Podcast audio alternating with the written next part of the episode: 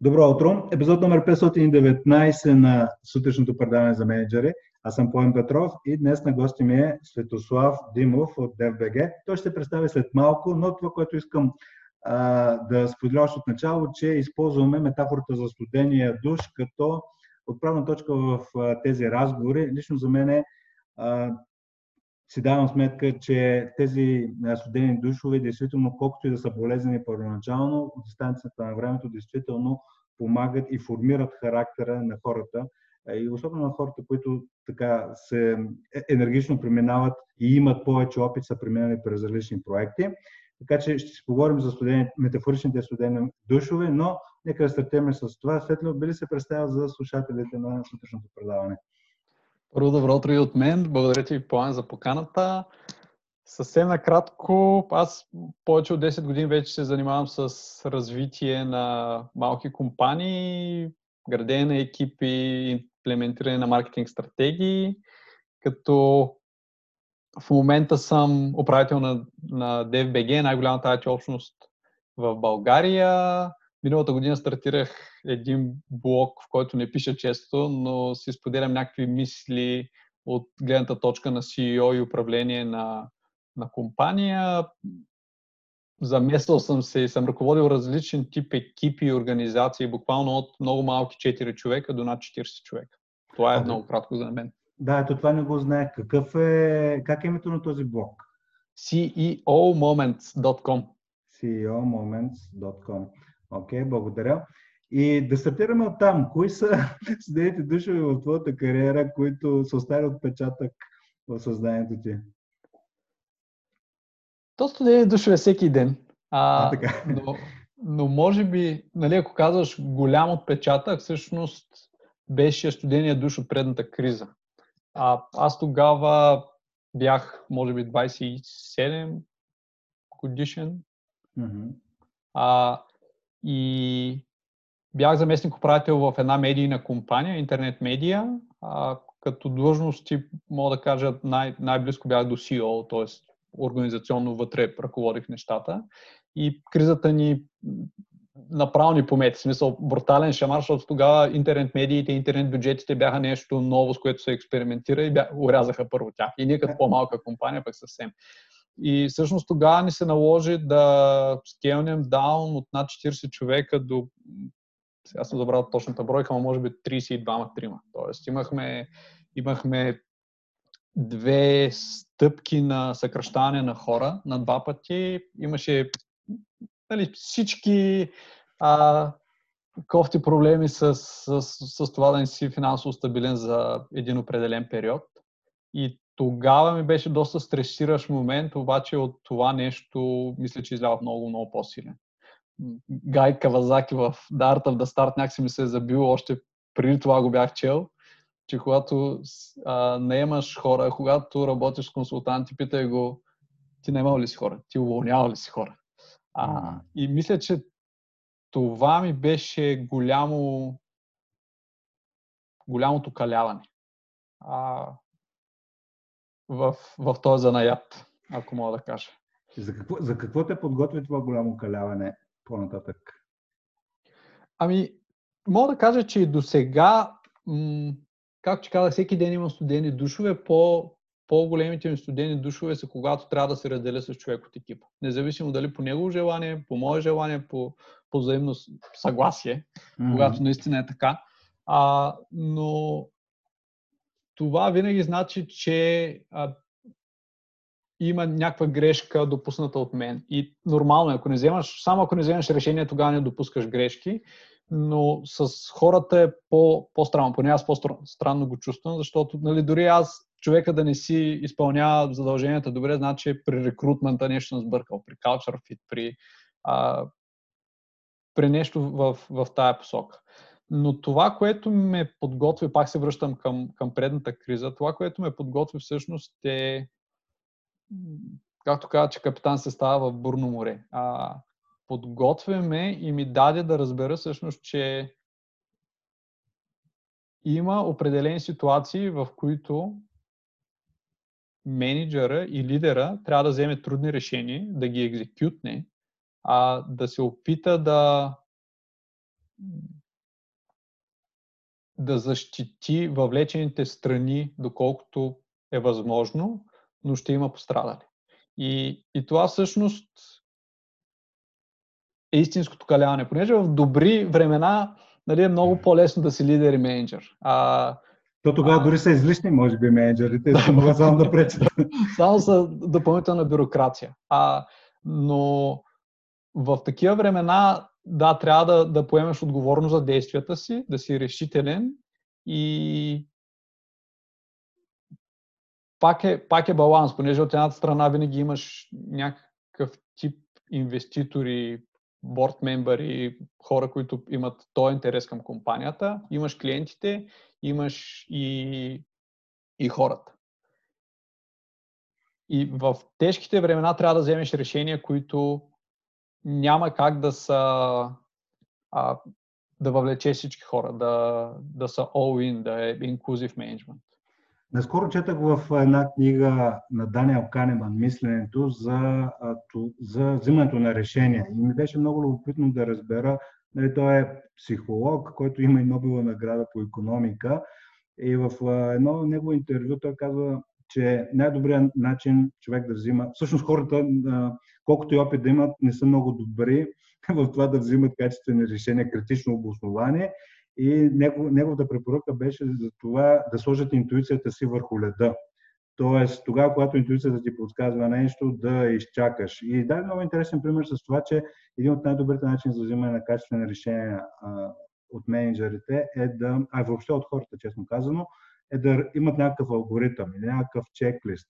На индивидуално ниво това е много трудно осъществимо, т.е. когато трябва да вземеш като ръководител на екип, стотина или може би и повече решения на ден, въобще невъзможно да, нали, някой идва и те пита какво да, нали, какво мислиш. Нямаш чеклист, който да извадиш от джоба си.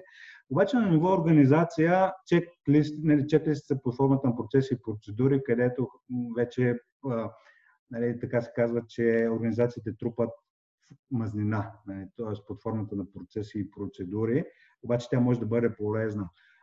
Интересно ми е какъв е твой начин за взимане на качествено решение, т.е. доколко интуицията играе роля, доколко имаш някакви а, стъпки или алгоритми, чеклисти, които ти помагат да взимаш качествени решения тогава, когато си на кръстопът. Ами по-скоро много зависи от ситуацията. Нямам, имам, имам един чеклист, а, по-скоро как да подходя към вземането на решение и на задача. Дали да е делегиран, дали аз да взема решение, дали да е да събера мнение от някъде. А, но когато трябва да вземем решение, много зависи от по-скоро от етапа на развитието на компанията и колко, колко сме отворени да поемаме рискове. Нали, колко бързо искаме да растем, понеже нещата са свързани. А, един от, един от а, въпросите, които често си задавам и и сега е много, много добра ситуация а, да се вземат подобен тип решение. Ако съм грешен в избора си, какво става? А, понеже много голяма част, особено стратегическите решения, които вземаме, ние ще разберем дали сме били прави или грешни в избора си след примерно 6 месеца до 5 години. Yeah. И, и няма, практически няма начин да си сигурен, че вземаш правилното решение в момента. Единственото супер грешно решение е да не вземеш решение, т.е. да се панираш и да, да не направиш нищо. И за това оценката на риска, окей, ако, ако нали, имам две посоки, за да упростя примера, ако тръгна по А, ако заложа на А, на хипотезите, които са при решение А и и те не се сбъднат, какво става с организацията, с хората, с инвеститорите и обратно. И тук, пак казвам, има риск, понеже ако искаш да, да растеш а, много бързо, много често по-скоро вземаш решения, които са да, ако не съм ако не са ми верни хипотезите, цялото нещо се срива, но пък примерно Б е там, дори да са верни хипотезите, не ми а, предоставя достатъчно бърз път на развитие. Това сега като сподели за а, опция А, опция Б, и това е до някъде визуализиране и създаване на сценарий, се сетих за един въпрос, който в а, в университета един преподавател ни зададе, мисля, че бяхме в курса по Finance Management и той каза, зададе много интересен, лично за мен беше подвеждащ въпрос, каза, може ли една компания да съществува и да не е на печалба? И аз викам, не, не може, как ще съществува, не трябва да има позитив кешфлоу. Той каза, не, може, може да съществува. Тоест, въпросът е дали приоритета към момента е растеж или рентабилност. И т.е. тя може да гори пари, т.е. може нали, да има дори негатив кешфлоу и да съществува. И те може би, може би много IT и стартапи така преминават една, две, три години, когато имат негатив кешфлоу. но въпреки това съществуват, защото е по-важно, растежа е по-важен от рентабилността. Но в един момент, естествено, има break-even point и нещата се променят. Да, това пак е въпрос на, на решение и на стратегия. Знаеш, какво ми хрумва да, да добавя? А, първо, книгата, книгата, която цитира, наистина е топ. Малко, аз като я прочетох, бях с духа, нали, като, като видиш всичките баяси, през които преминаваш. Но за вземането на решение също така, според мен е много важно личностните, личностните ти нагласи. А, аз, примерно, от мисля, че около две години работя с психолог а, и мисля, че и работата, която вие правите в one-on-one, работата си с менеджерите всъщност е много, посока, много полезна в тази посока. Понеже едно е правилата, решенията, въпросите, които си задаваш в, в процеса. И това е изключително важно. Аз съм, как да кажа, мисля, че съм от хората, които залагат на структурата но от друга страна е адски важно а, себепознаването. Тоест, ти кога даваш назад вътрешно, кога даваш напред излишно, mm. кога искаш да, да минеш страни и как интерпретираш по грешен начин даден въпрос. То може да не е погрешен, ами да си, да си знаеш собствените особености, така да си каже. И да. тази работа със себе си всъщност ми, ми помага да, да съм по-добър в вземането на решение в някои ситуации, които ми трябва по-бързо да взема решение. Така че това мисля, че е важно да, да бъде отбелязано. Да, това е нещото според мен е, в лидерските проблеми, като провеждаме първи модул, винаги е себе познание. Тоест не може да има себе развитие, без да има себе познание. И истината, и пак и това е от различните статии и, в книгата на Даниел Канеман, той много интересно казва, въпреки че нали, цял живот, 50 години изследва нали, нашите собствени предразсъдъци и филтрите, а, това, това, че ги изследвам, не, не ме прави автоматично нали, да ги преодолея. Той се изисква целенасочено а, вникване, замислене, взимане на време за себе си, за себе анализ, за рефлексия и това е за цял живот. А, казвайки за за учене и себе развитие. Лично сега, от една страна, DFBG е, лично за мен е така като страничен наблюдател, е нещо, което помага на хората да се развиват, да учат, да обменят опит, да обменят познанства. Или да разказвам малко повече за самата организация и за нещата, които ви предстоят буквално от края на месец май до края на годината. В най-общи штрихи за нещата, които мислиш, че са а, така, най-подходящи да бъдат споделени на този етап. Добре, накратко, а, но чувствай, чувствай се свободен да ме прекъснеш по, по всяко време, понеже все пак като, като управител на дадена компания, дай ми да говоря за компанията.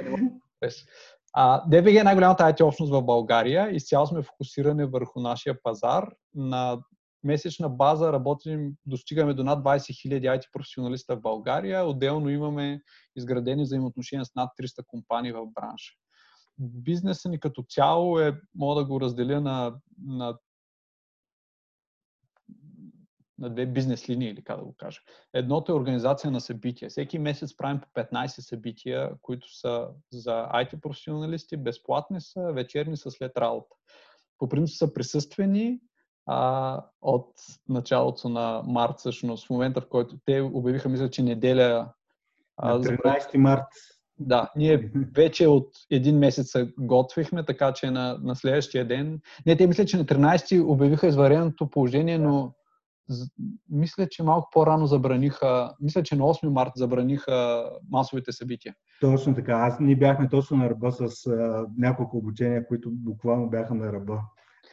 И ние февруари вече знаехме, че това ще стане и бяхме подготвени. Тоест понеделник минахме всичко онлайн. А, в момента даже бройките ни растат, понеже при офлайн събитията месечно тия събития се посещаваха от 800 до към 1100 човека. В момента са още повече. А, дава ни възможност да, да се посещаваме от хора, които са и извън София, все повече и българи по света. Сега започваме да, да тестваме и с едно-две събития международна аудитория едно по-голямо събитие правим в годината, то е края на август. А, там събираме около 1000 човека. Тая година се надяваме да може да го случим офлайн а, и действаме с пълна пара на, на там, DBG All 2020. Естествено, ако нямаме възможност да, да бъде офлайн, паралелно си работим и по случването му онлайн, така че събитие да има 100%.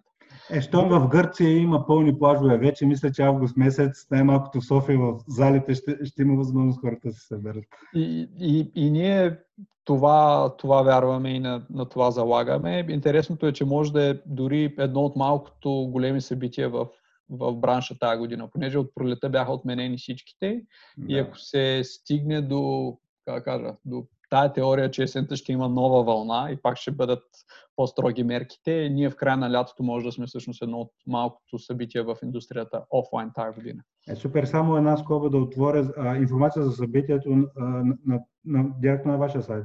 Вероятно, да, да, на DFBG или специално за All-in-One може да е на 2020.dev.bg. Okay, супер. А другата ни бизнес линия е свързана с това да свързваме компаниите от бранша с хора, които си търсят работа. Там имаме една директория, която представя над 300 компании от бранша като работодатели. Колко са големи, български ли са, чуждестранни ли са, аутсорсинг ли са, продуктови ли са, с какви технологии работят. А, всички тези неща, които са интересни за хората, които си търсят работа, в момента тя е най-посещаната секция от сайта ни и като цяло е една от отправните точки в индустрията вече, когато човек тръгне да си търси работа. А, в тая посока имаме един проект, който е, се нарича Hire Heroes и накратко представлява група от консултанти. Събрахме 50 от топ IT професионалисти в България, които могат да те консултират, ако си търсиш работа. А, и ни предстои тази година да лаунчнем JobBoard, т.е. Специ, специализиран IT JobBoard а, за хората в, в България. За тази цел и малко преди всъщност за настъпването на кризата успяхме да затворим една инвестиция. Млъквам. Е, супер, не страхотно. А, горе-долу и слушателите да придобият а, представа за линиите. А, а как, как се разпределяш времето между тези различни линии? А, ами, в началото беше 100% ивент. В момента сме си ги от есента си бяхме разпределили нещата с един от съдружниците ми, който, който даже сега март месец го направихме и двамата сме, двамата сме управители, за да може двамата да, да подписваме. Си бяхме разделили линиите а, единия да отговаря за евент, другия да отговаря за, за хайринг нещата. В момента, заради кризата, направихме малко вътрешни преструктурирания а, и сме по-скоро на проектна база, но това mm-hmm. ще бъде само за, може би, още 2 или 3 месеца. Понеже стартираме нов проект, а, другите неща си вървят на, на пълна пара, заради двата паралелни сценария за DBG All-in-One трябва там да се обърне повече внимание и сме си ги разпределили по-скоро на проектна база, но дългосрочна визията ни е по-скоро двамата да ръководим по, по една бизнес линия. Светло, ако един от традиционните въпроси, които задавам на хората, които ми гостуват в предаването е, ако от позицията, която си в момента, с натрупани много студени душове, опит, падания, ставания, ако трябва да си дадеш един съвет към себе си в момента, в който стартираш кариерата си, кое е нещото, което, кой е този съвет, който би имал най-силен позитивен импакт върху начин по който гледаш на работата, на света и върху, въобще върху начин по който работиш и с а, хората около себе си. Който е един съвет, който би си дал? Ако е само един, хората и ученето. Хората, с които се обграждаш. Какво за хора, да? Ами, м- особено в началото е важно да имаш хора, от които учиш. Нали, моята кариера протече по малко по-различен начин, за което съм много благодарен, обаче според мен съм изключение. Тоест аз попадах в компании, попадах на лидери, които просто ми даваха възможност да ме хвърлят дълбокото и да се уча, което всъщност е адски даде ми възможност адски бързо да, да порасна и да ме облеят студентите душове. И, но си давам сметка, че ако в по-голямата част от организациите не ти дават такава свобода. И в тях обаче трябва да имаш хората, от които да учиш. И аз съм а, много доволен, че още от студентските години а, през ISEC бях в, в обкръжение много будни хора, много хора, които като те питат три въпроса, ти си а, ти мислиш два дена какво значат тия въпроси и как да им отговориш. А после в, в работна среда също има възможност да, да работи и с такива лидери, не само лидерите и колегите ти, понеже те също ще определят много нивото.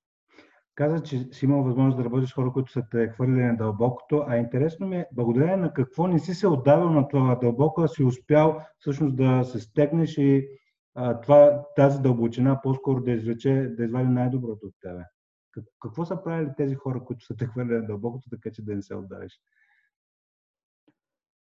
А, ами, честно казано, имал съм, имал съм случаи, в които съм бил на ръба. Гълта си вода. Да, гълта съм вода, но...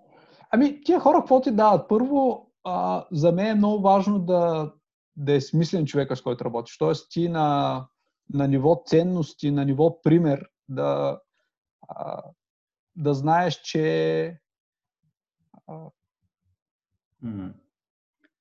Че имате клик, резонирате на. Че имаш на... клик, да, че имаш а, човек, за който би застанал. Понеже в съвместната си работа никога нямате 100% покриване на мненията, но в някакви важни ситуации, когато се показва м- наистина ценност на система, да, да си на едно ниво с, с този човек. А, Пример да ти кажа, пак при предната криза, в някакъв момент се налагаше да бавим заплати, обаче първите хора, които не вземаха заплати, беше управители. Мисъл, не. Да. И, и последните, които си ги изплащахме, бяха наши. Нали? Тия, тия решения и този пример ти дава увереността да го да го следваш този пример и ти дава много енергия, за да минеш през този целият булшит, който трябва да минеш. Така че, от една страна, по-скоро примера и ценностите на тия хора, mm. които са над теб. И другото е you gotta get your own shit together. Нали? Mm. Не, няма, няма, няма как да стане без ти да се, да се стегнеш. Нали? Да, да разчиташ на, на някой друг да ти оправи нещата. Със сигурност помощта на другите хора, нали, пак ти казах, нали, за, мен работата ми с, с психолога, с който работя, е изключително, изключително полезна. Много хора, за, до които се допитвам до мнението. Адски много ме обогатяват, обаче няма как те да ми свършат моята работа. А какво ти е най-полезно в работата с психолог? Ами, Дай ми 30 секунди. Да...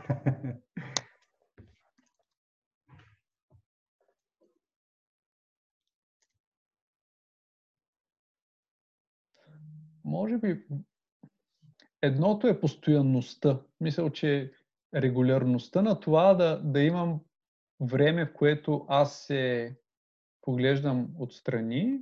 Другото е а, наистина някой да, да, ме, да може да ме погледне отстрани и да, да ми да ми насочи вниманието към някои неща. Аз много често даваме този пример. Всички сме гледали една муха, как при отворен прозорец, тя е 30 см наляво в, при затворения прозорец и иска да, да излезе и се блъска като глава. Да. И тя няма страничния поглед. И, mm-hmm. и за мен работата с, с коучове, с психолозите е едно от най-добрите неща е, е това, че някой, който те познава достатъчно добре, който вижда ситуацията отстрани, може просто да ти каже, абе, между другото, знаеш ли, че 30 см надясно прозорец е отворен? Да. Което ти не го виждаш просто от, от твоята страна. Да, уникално е това спиране и забавяне на темпото и страничен поглед.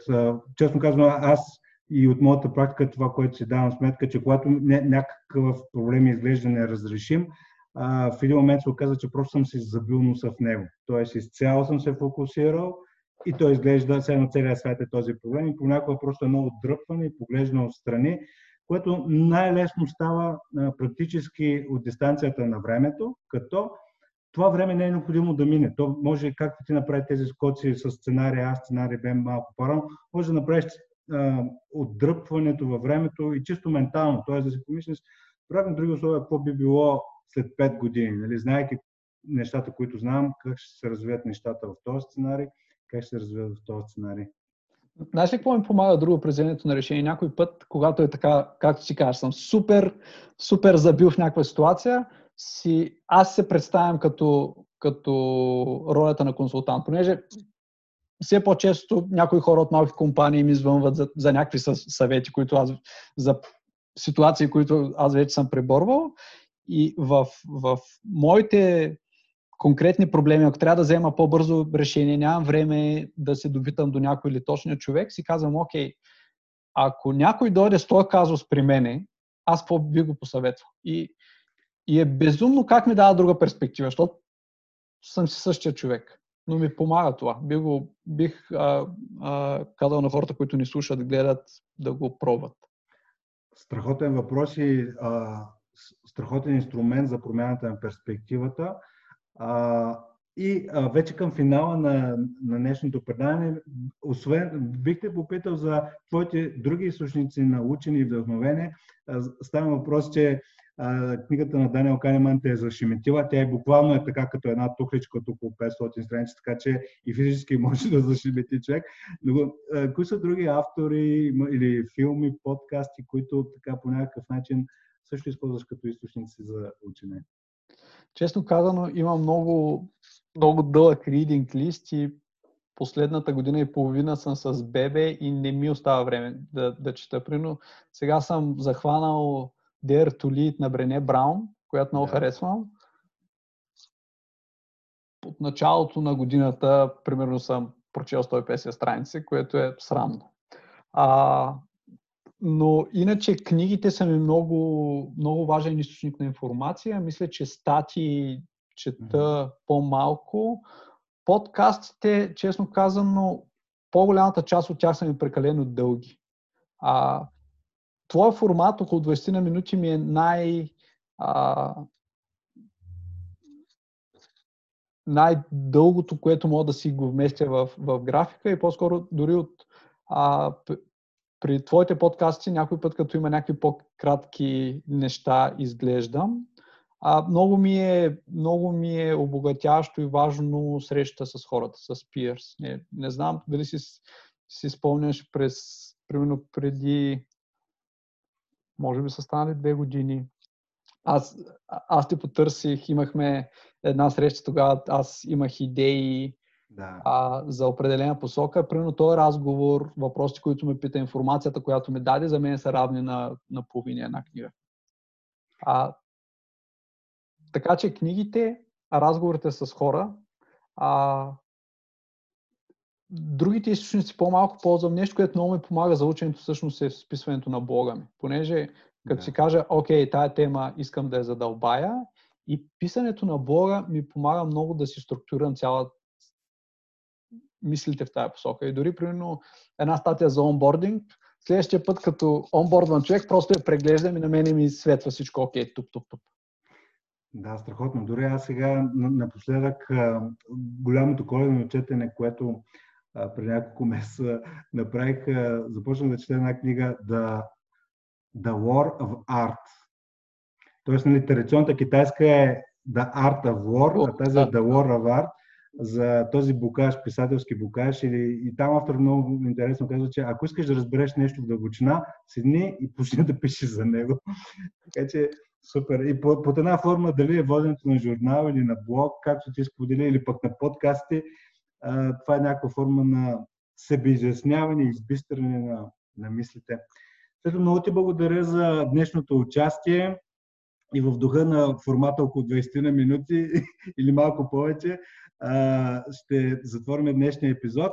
А, пожелавам ти успех с а, а, работата, с семейството, с бъдещите събития, които предстоят, дано нали, всичко да е нормално и да имаме възможност а, хората така, вече да се събираме не само по плажовете, но и, по, и в зали. А, и така. Благодаря ти, за да завършим весело, като каза плажове. Една приятелка от Бразилия в как кажа, епицентъра на, на епидемията, понеже хората не могат да ги върнеш от плажовете и правителството изпраща хеликоптери, които летят ниско над, пя, над плажа, за да разпръхват пясъка по хората. Благодаря много а, за поканата и хубав ден. Хубав ден, чао.